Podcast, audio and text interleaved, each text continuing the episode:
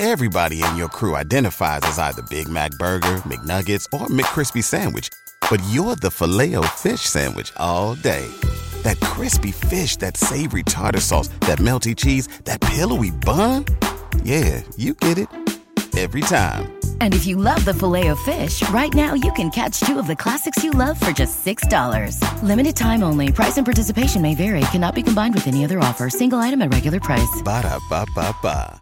Last year, we launched our course, The Data Driven Classroom, and had hundreds of educators and clinicians take this course with consistently amazing feedback. I heard from so many teachers how this course really changed the way they approach data, how they were able to set up simple data systems, train their paras, and be collecting data to make data based decisions within days of finishing the course. That feedback made me so happy. Now, that course has been closed and unavailable since last year, but guess what? We are reopening the course, the data based classroom, and I want you to be one of the first ones in. If data is something you have been struggling with for years, let's work on this together. Let me give you all of the tools to make this something that can consistently happen in your classroom. And guess what? Since you are a podcast listener, and I absolutely love my podcast listeners, I have an awesome code for you. When you use the code DATA100, you're going to get $100 off of the course bundle. Now, this code is only going to be usable until March 20th. So you only have one week to use this code, but Data 100 will get you $100 off of that course bundle. So that means for less than $200, you are getting the amazing data toolkit with literally hundreds of data sheets, all editable. And don't worry, I teach you how to edit it. And that entire data driven course that touches on academic data, behavior data, staff training, and so much more. There's a link in the show notes with all of the information. Let's make this year the year that data really works. Hi, I'm Sasha Long, special ed teacher and board certified behavior analyst. Welcome to the Autism Helper podcast. I'm here to explore different strategies to improve the lives of individuals with autism.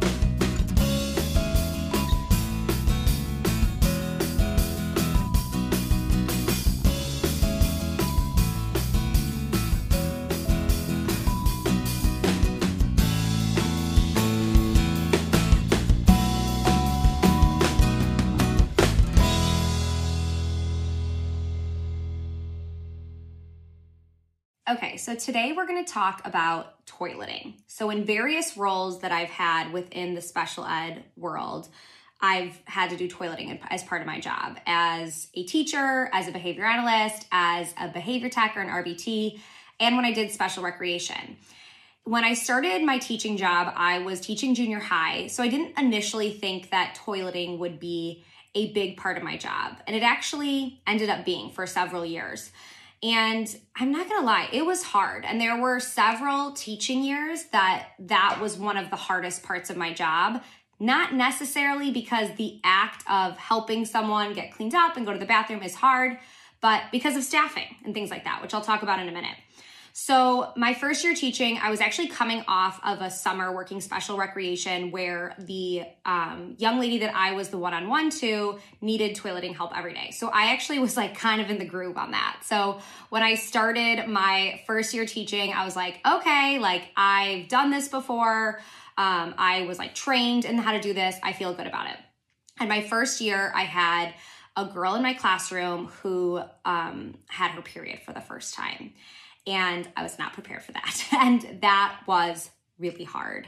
Um, I wish I had some of the resources that I have now. I shared on my Instagram um, maybe a month or two ago a really, really awesome book. Um, I'll put it in the show notes or I'll link it in the comments um, about um, having your period. And it's actually written by an autistic adult. It has real photos. It's phenomenal. Oh my God, I wish I had that. Like, this year, right? So when I had this girl who had her period, it was really hard to teach her about it. She was really irregular. Um, she didn't have a mother figure in her life, and we had to really help every day in the bathroom. I was lucky that I had a bathroom right outside of my classroom, but what became a really big struggle this year and other years was staffing. You know, I had two paraprofessionals, which I was lucky to have, but I had a big class and we had a lot of needs. So to take two adults away to go help with toileting was was just not always an option. Um, I had one paraprofessional that was a male, so obviously he wasn't going to be helping her. The other paraprofessional was amazing and she was willing to do everything related to toileting, but some years like this year when this girl needed a lot of assistance and other years when we had students that need a lot of assistance I really didn't think it was fair for my paraprofessional to do everything related to that. So we took turns and it was like, I did it last, you do it this time. Um, and we would kind of go in together and make sure that always there's someone else there, but kind of pop back and forth between the classroom as well, the other person. So you know that was hard that first year with with staffing and with the menstruation issue and trying to teach her about that um, one cool thing i did which like i'm like kind of proud of myself looking back at like first year teacher sasha I made a PowerPoint um, with Boardmaker pictures because Boardmaker has all of like the pictures of a pad and what to do. I made a PowerPoint about having your period and I recorded my voice talking about it. So it was like a social story, but I recorded my voice talking about it and I had her listen to it every day with headphones because I didn't want to like be reading it to her in front of everyone. That didn't feel very like private. Um, this is, you know, a sensitive subject. So every day she listened with headphones to this social story that I read to her on PowerPoint. And it worked out really well um, because she was very routine based. So it helped her like hear and talk about it. And then when we would talk about it in the bathroom, it wasn't a new concept. What's the easiest choice you can make? Window instead of middle seat? Picking a vendor who sends a great gift basket? Outsourcing business tasks you hate? What about selling with Shopify?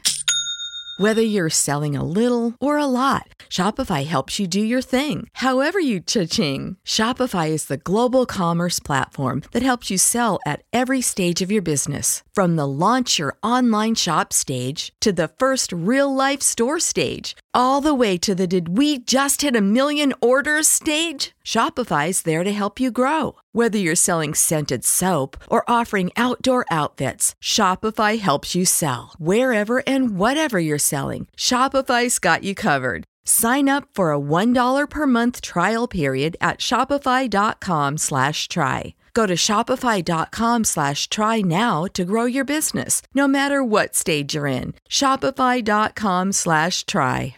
So that was one year that, you know, toileting was a really big challenge. Other years that toileting became a big challenge was I had a student for three years who, like, oh my gosh, I haven't seen him in so long and I loved him so much, um, who was not toilet trained and he was, you know, a, a teenager. And he needed quite a bit of assistance. And that was hard because um, I really wanted to always be respectful for him as like a young man and i right around this time actually my my grandpa was nearing the end of his life and he needed caretaking that required toileting. Um, and and watching like some of the caretakers that worked with him and how respectful they were um, i learned a little bit about like you know okay this is this is a private thing and how can i you know, kind of respect this young man's privacy and autonomy as much as possible while helping this. So, you know, we always we didn't walk around with his diapers. Like that was the thing I that was like important to me. Like I didn't want to like be walking around with diapers or like if we had to go on a field trip, like, oh, I need the diaper, whatever. No one needed to know that he was in a diaper, even if people did. So, kind of same thing. I had the same paraprofessional. We took turns um, and we made sure he was changed twice a day, that he was not sitting in his own, you know, bodily fluids. Um, and it was definitely a struggle because changing him took a lot of time and he was big. So, it was sometimes physically um, a challenge, but it was important to me and important that we like showed his mom that too, that like, we were going to be really respectful of him as much as possible and of keeping him clean and things like that. But the staffing is what made it really hard. Like we I definitely didn't do as much instruction that year and those years as I could have been. You know, I that pulled time, my time away from one-on-one groups or whatever I was going to be doing, but that's okay because that's what he needed and that was the needs of the classroom at that time. It wasn't every year, but it was it was something that I thought a lot about. Like, oh my god, like I'm spending, you know, 30 minutes of my morning helping him in the bathroom. That's 30 minutes I could have been running two stations, but it is what it is. That's where he was in his life, and that's the support he needed. Um, so, toileting, when it comes to especially older kids, is a challenge. And I think for a teacher, and I felt like for me as like a developing leader, like I was improving my leadership skills a lot at this point.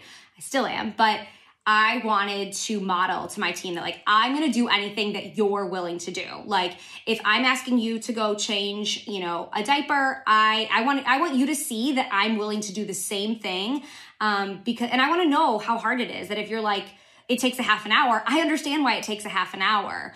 Um so yeah, that that's that's my that's my two cents on toileting. Um, with little kids, there is logistically a lot of things that are easier, right? Logistically, um, with with younger classrooms too, you typically have a bathroom nearby, little toilets. Um, younger kids can even be on a changing station if that's appropriate. So a lot of the things with our older kids do just make it a lot trickier, but that's part of part of the job. Thanks for listening to the Autism Helper podcast. If you liked what you heard and want to hear more, hit subscribe. It would mean a lot to me if you left some feedback. Whether I'm working one on one with a student, doing a podcast like this one, or presenting for a PD, my goal is always to provide as much value as I can. So your feedback really helps me make sure I'm doing just that. If you have other topics you'd like me to cover, leave in the feedback or message me on social media. You can follow me at The Autism Helper on Facebook, Instagram, YouTube, and Pinterest, or visit my website, theautismhelper.com. Thanks again for listening.